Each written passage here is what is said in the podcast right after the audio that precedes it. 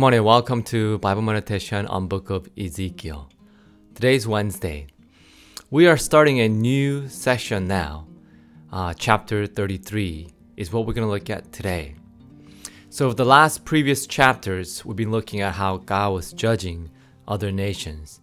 And now we are at the section where God begins to tell them that there is a future for the Israelites. And so from chapter 33 to 36 is the holy city and promised land will be restored. And in chapter 37 to 39 is the divided kingdom will be united and be protected. And then finally, chapter 40 to 48 is where the new temple will be established. And so today we're going to look at chapter 33. And let me read verse 5 and 6. It says, It says, He heard the sound of the trumpet and did not take warning. His blood shall be upon himself. But if he had taken warning, he would have saved his life. But if the watchman sees the sword coming and does not blow the trumpet, so that the people are not warned, and the sword comes and takes any one of them, that person is taken away in his iniquity. But his blood I will require at the watchman's hand. And so here God tells Ezekiel, You are a watchman. And if you tell people the word of God and warn them, because watchman is the one in the on the top of the tower, and if they see an enemy, they will blow the trumpet. And if you have done that and the enemy comes, then you are not you are not guilty. But if you don't tell that the enemy is not enemy is coming, then you are guilty of that sin.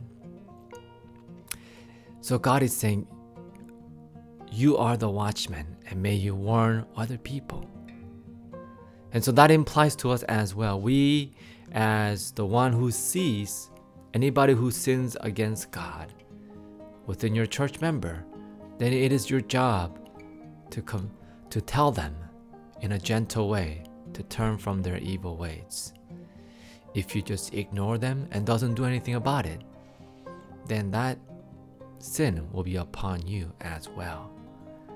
Because sometimes love needs to be spoken and truth needs to be spoken with gentleness. And then verse 30 chapter 33 verse 11 says this, Say to them, as I live, declares the Lord God, I have no pleasure in the death of the wicked, but that the wicked turn from his way and live. Turn back and turn back from your evil ways. For why will you die, O house of Israel? So here God tells them really straight up because some people think that God is a very evil God. He kills people, thousands and people.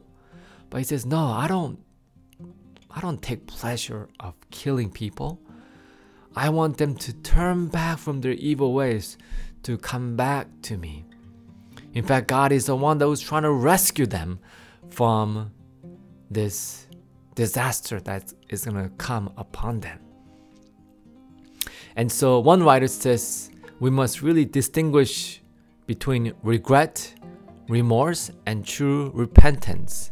Regret is is where you say, well, that you know, I feel bad, you know, but you don't really do anything about it. And then remorse is you feel guilty and you felt the pain in your heart, but you do not change your your will.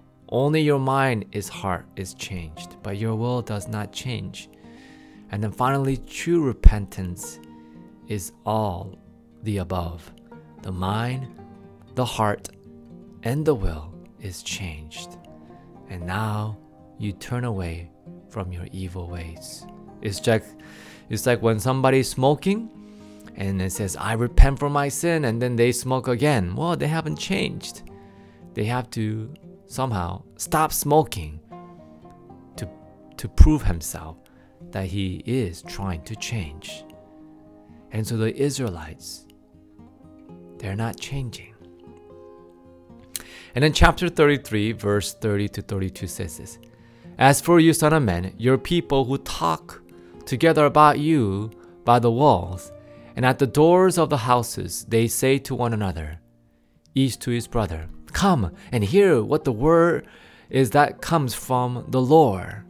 And they come to you as people come, and they sit before you as my people, and they hear what you say, but they will not do it. For with lustful talk in their mouths, they act. Their heart is set on their gain, and behold, you are to them like one who sings lustful songs with a beautiful voice and plays well on, on an instrument. For they hear what you say, but they will not do it. That sounds like many people today. Oh yeah, look at the look at the word of God. What look at the the prophecy. But they do not change. They just they just want to know the news, but they don't want to change. And so God is saying, if you're truly repenting, or if you truly have heard the word of God, then there must be a change of action. It is not enough to just listen and feel guilty or feel joy in your heart. There must be an action behind what you believe. Otherwise, it's just another information. So may you meditate on this passage today. Once again, verse 33, 32 says, And behold, you are to them like the one who sings lustful songs with a beautiful voice and plays with an instrument.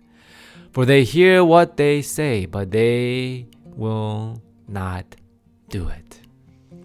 And so may we be the doers of the word of God.